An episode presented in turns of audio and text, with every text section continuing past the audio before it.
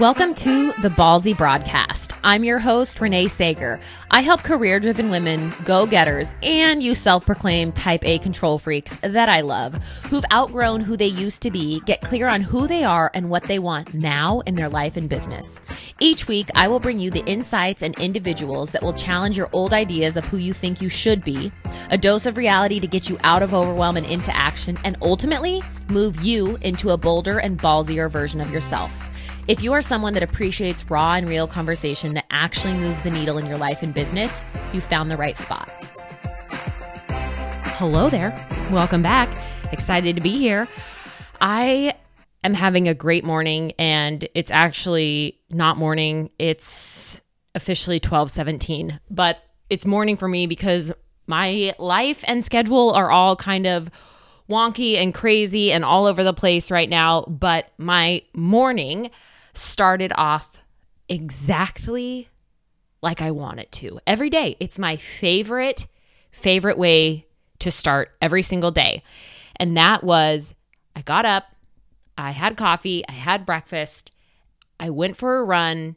It was, it is super sunny out. It's like 70.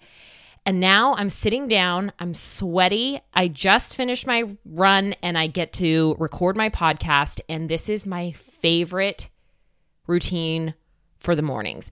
Every single time I'm running, I'm always thinking of you and my clients and and you know what I'm working on or what I'm going through and it's my favorite way to kind of gain inspiration and then I just come back, I sit down for 20 minutes or however long it takes me and I just get to talk to you and everything that I was thinking about on my run, I get to come here and capture it all and publish it. And it's just ideal. It is just an ideal morning, and I love it. And I hope yours is going good as well. Okay, I had a couple different topics come to my mind when I was out there running, but I think I want to do why intuitive eating isn't working for you because of an experience I had last night. So it's still really fresh in my brain, but this is a question I often get from clients when we first start working together is maybe they've either never heard of intuitive eating or they've they've heard of it, they've tried it and it hasn't worked for them. Or I guess there's a third option too, but I try and kind of beat this one to the punch. It's if you do start working with me and you go through the online stuff that I have for you and you come back to a call and you say, you know, okay, I, I went through it, I read it, I listened to it, I did the worksheets, and it's just, it's not working for me. This is why intuitive eating is not working for you. So, first, I'm going to tell you what happened for me last night. So, last night, okay, no, yesterday, excuse me. The day before yesterday, that night was terrible sleep wise. The baby was up, he wouldn't stop crying. I mean, it was a nightmare. I was exhausted. I got up at like 4:15 and then I went back to sleep once David caught up and took a nap until 8:15 in the morning and so I I never get up that late in the day and so my whole day was just off kilter and I was just exhausted. This was on Easter morning. And we were running errands. You know, we did Easter stuff in the morning. We did some errands in the afternoon. And when we were coming home, it was like six o'clock almost. And I was a little bit hungry, but not really. Like, probably in about an hour, I think I would be hungry. And we had just left the store. We were heading home, and David and Henry wanted to stop and get steak and shake. I don't really like steak and shake. It's okay. Shake Shack is delicious. Culver's is delicious. Steak and Shake is is okay. Um, and so we were going through the drive-through, and David asked me, "Do you want anything?" And I looked at the menu, and nothing looked good. It just did not look good. And so I was like, "No, I don't think I do." But I had a call at 7 p.m. and it's like a little after six right now. I'm not that hungry. I don't really love steak and shake, but there we are. And so I said, you know what? Just get me the single steak and shake or steak sandwich, whatever it's called. Get me that. And so he got me that. I came home, still not that hungry. I ate it. It was okay. It wasn't that great. I had some fries with it. That's that. Okay. So why why did I just tell you that? This exact situation is why many of you think intuitive eating isn't working for you. Because what likely would have happened is in that moment in the car, you're at the drive through, someone says, Do you want something? It would have felt like an absolute panic attack. Am I hungry? Am I not? Am I hungry? Am I not? Am I hungry? Am I not? Oh my gosh, I don't know. Should I eat this? I don't know. What? Do, I don't really like it, so I shouldn't, but I'm not restricting anymore, so I should get the burger so I can prove that I'm not restricting. And oh my gosh, absolute insanity.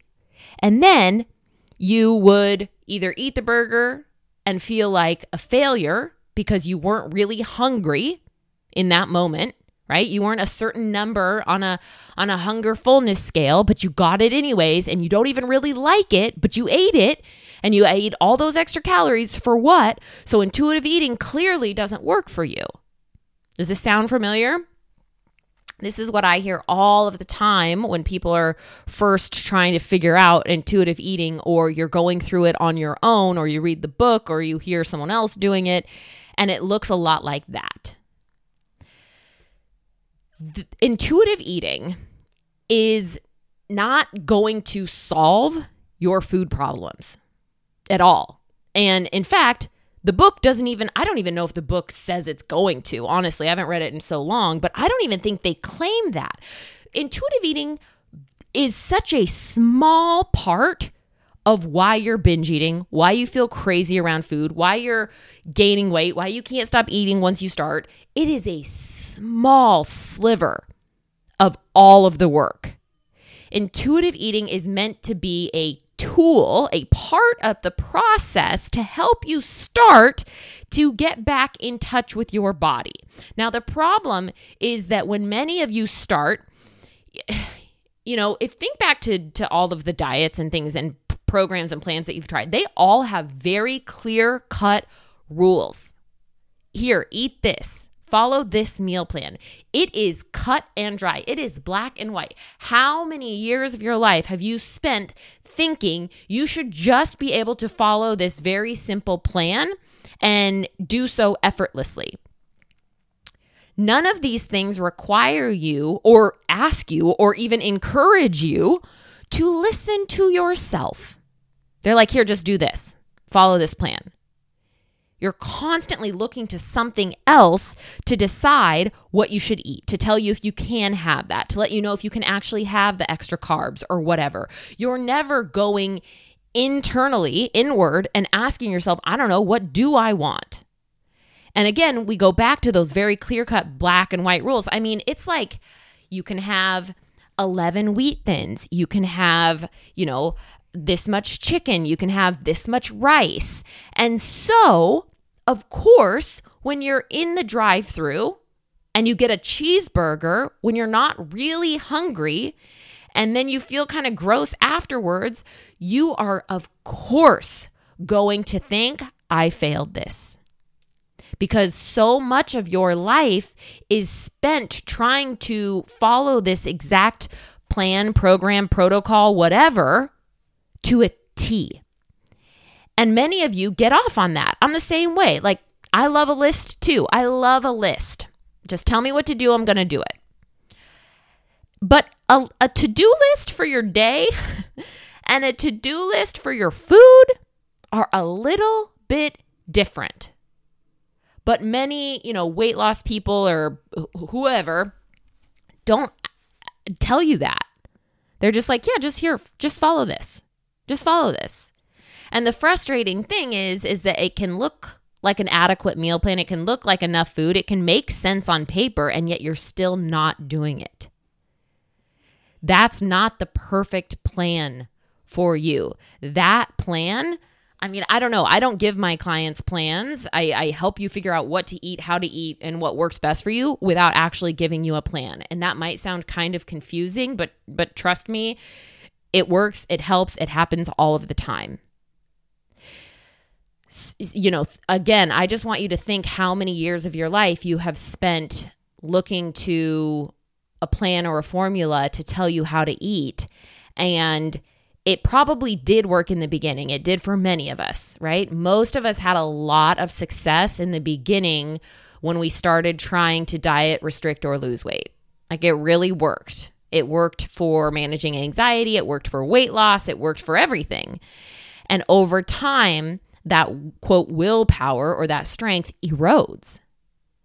And you reach the point where you're like, if I even think about cutting out a certain food, I binge my face off because it's just, you get so reactive. Like you lose that ability to restrict yourself, to follow those plans. And it's not your fault. It's not that you've done something wrong. Okay, so going back to intuitive eating, in that moment, I simply made the decision. My thought was, I have a call in 45 minutes. I do I'm exhausted. I do not want to go home and cook anything. I know that I'm probably going to be hungry in an hour anyways. My call is over an hour long, so if I don't eat now, I'm not going to get to eat until 8:30, so just give me the damn cheeseburger. I'm just going to eat it and I'm not that hungry and I don't actually like it and everything is fine so many of those food people, food rules, diets are like, don't waste any calories. Like, if you're not hungry, stop. It's not worth it. And I mean, okay, whatever. Sometimes you eat when you're not hungry. Another example I want to give about intuitive eating um, is Henry. I taught him how to make pancakes the other day, and I was not hungry. I had just had bacon and eggs and toast, and he was on spring break. And he had mentioned he wanted to ha- uh, learn how to make pancakes, so we did it. And he was very proud of himself, and he wanted me to have one. I was full. I did not want a pancake. It didn't sound good. I didn't feel like eating one. And guess what? I ate a pancake and I told him how great it was because he wanted me to have a pancake. It's just not that big of a deal. Sometimes you eat food when you're not physically hungry. Sometimes you eat food because an 11 year old just made it for you and he's super proud of himself and you want to support him. Sometimes you go to your in laws and, you know, they're passing around some kind of appetizer that your mother in law made and she's looking at you and you aren't hungry and you don't like it and you put it in your mouth and you smile and you nod and you tell her it's delicious. just that's just what you do sometimes. And sometimes you don't. And this is where a lot of you type A people that are like, just tell me what to do. I just want a set of rules to follow, freak out around intuitive eating because it is day to day. It is day to day. And the beautiful thing about this is that ultimately it helps you create trust with yourself again. I cannot tell you the connection between binge eating and complete lack of self trust and learning to listen to your body, eat when you're hungry, stop when you're full, not use a damn plan are connected. Like all of those attempts at at outsourcing our our confidence and our hunger and fullness like we're literally looking at fitness calculators and steps taken and workout calories burned to tell us if we can eat completely shut off from our body. Like doesn't it's irrelevant. Body shut up. Which leads us to be out of calibration with our hunger and fullness. You've probably been there too where it's like you're you're super hungry and you aren't eating, or you're super full, you're stuffed, and yet you're still putting food in your face and you feel sick. You are not learning to listen to or trust your body at all. And you ended up binge eating, not because of the food, but because you weren't listening to yourself earlier. You were actually hungry for a big ass salad or a sandwich for lunch, but all you got was a small salad you know, or you really wanted to have the spaghetti that everyone else was having at dinner, but instead you had the salad or you made your own thing. And then there you are later eating a bunch of food, feeling like shit. All of this is goes back to these plans and programs are pushing you away from trusting yourself, making you believe that there is a perfect level, perfect point of hunger at which you should eat, a perfect point of fullness that you should stop. But the truth is, sometimes we eat when we're not hungry because we have a call in an hour or we want to make someone feel good, so we eat it. But, you know, on the flip side of this, I used to get so much anxiety early on going to birthday parties because I was like, damn it, I know I have to eat the cake. I have to eat the cake. I have to eat the cake. And I was, I just, where, with where I was, I, I wasn't at a place where I could eat a piece of cake and not go to the store after and buy an entire cake. Like that was just what I did. And so I would get so nervous about going to these parties because I knew I needed to eat the cake but I also knew if I did, it was just going to be an afternoon of binging afterwards. And then eventually I got to the point where I was like, I'm not going to this person's party because they want to see me eat their cake. they don't really care or even notice if I have cake. That's the least important thing. If I'm going to this person's party, I probably love them. And if they had any idea how much anxiety I was feeling around this piece of cake, they'd be like, dude, just don't eat the cake then.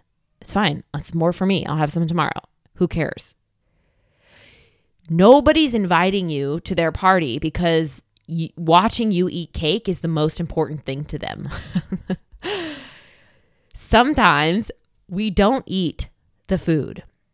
You see what I'm saying? There's this massive gray area with how you eat, what you eat, when you eat, why you eat, that is so much more nuanced than just a meal plan or just calories in, calories out. Like you are a human being with many different situations in your life. And sometimes we eat for emotional reasons. Sometimes we don't always get our hunger and fullness right. Sometimes we overeat at a meal and feel sick for an hour or two later. But here's the thing with fullness it always passes every single time. Every single time. I don't care how much food you eat, you're going to get hungry again.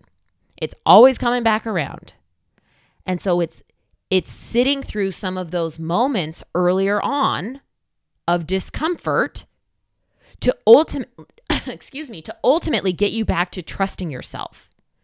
Okay, so I had that cheeseburger, didn't love it, didn't feel great, not a big deal. Not a big deal at all. Because I've lowered the in, the emotional intensity that I used to have around food. That used to spiral an, a massive binge, so much guilt, so much anxiety, having to work out extra, everything you can think of. And and instead, it was just like I I mean, I didn't want to cook anything. Ultimately, it came down to that. I did not want to cook anything when I got home. So I was like, yeah, makes sense for me. I'm going to do this. I'm going to eat this thing I don't really love. That doesn't mean I'm not intuitively eating. In fact, I would say that's really intuitively eating. I mean, I was very aware, like, I don't really want this. It's not my favorite, but I definitely don't want to go home and cook something. So this is what I'm going to do. The goal is not to eat perfectly all of the time. You know what that turns into? An eating disorder. We've probably all done that where it's like, oh, my food was perfect. Oh, you mean just like super restrictive.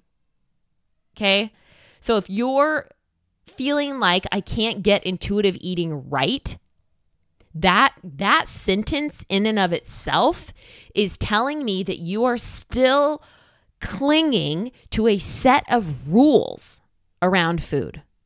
And when you have these rules around food, you will inevitably fail. You will inevitably mess it up. Have one bite too much, have an extra plate too many, eat more than you wanted, whatever. Instead of just, okay, I wasn't that hungry and I ate it, and the world is still spinning. It's not that big of a deal. What I eat in a day or a week or a month is not a big deal. Same thing with working out. So you work out every day for 30 days. Cool. If you don't work out for the next 11 months, those 30 days aren't going to mean anything at all. If you eat like shit for a, a month, and then you go back and you just kind of go back to no- the way that you normally eat in a way that feels good. So let's say you were on vacation or you were traveling or it's the holidays and you've just been snacking and eating tons of cookies or whatever, and you've gained weight and you feel terrible. And then a couple weeks after you get back into your routine, it's going to be a moot point. It's not going to mean anything. Intuitive eating is not something you can pass fail, get right. And again, I know as a as a type A type woman that's just like just tell me what to do. I can't how will I ever figure this out if I don't know what to eat? But it's really looking at has that ever actually worked long term? Has the perfect like you could have the bet the person that's the best in the world write you a meal plan. It doesn't matter. We both know that. Okay. Intuitive eating is not something you can get right, it's a small piece of the equation. All right, my friends, thanks for being here. I'll be back next week. Hey, thanks for tuning in to this week's episode. If you liked what you heard today and you're wondering how we can work together and the different offerings I have, be sure to visit reneesager.com to learn more. And in the meantime, stay ballsy.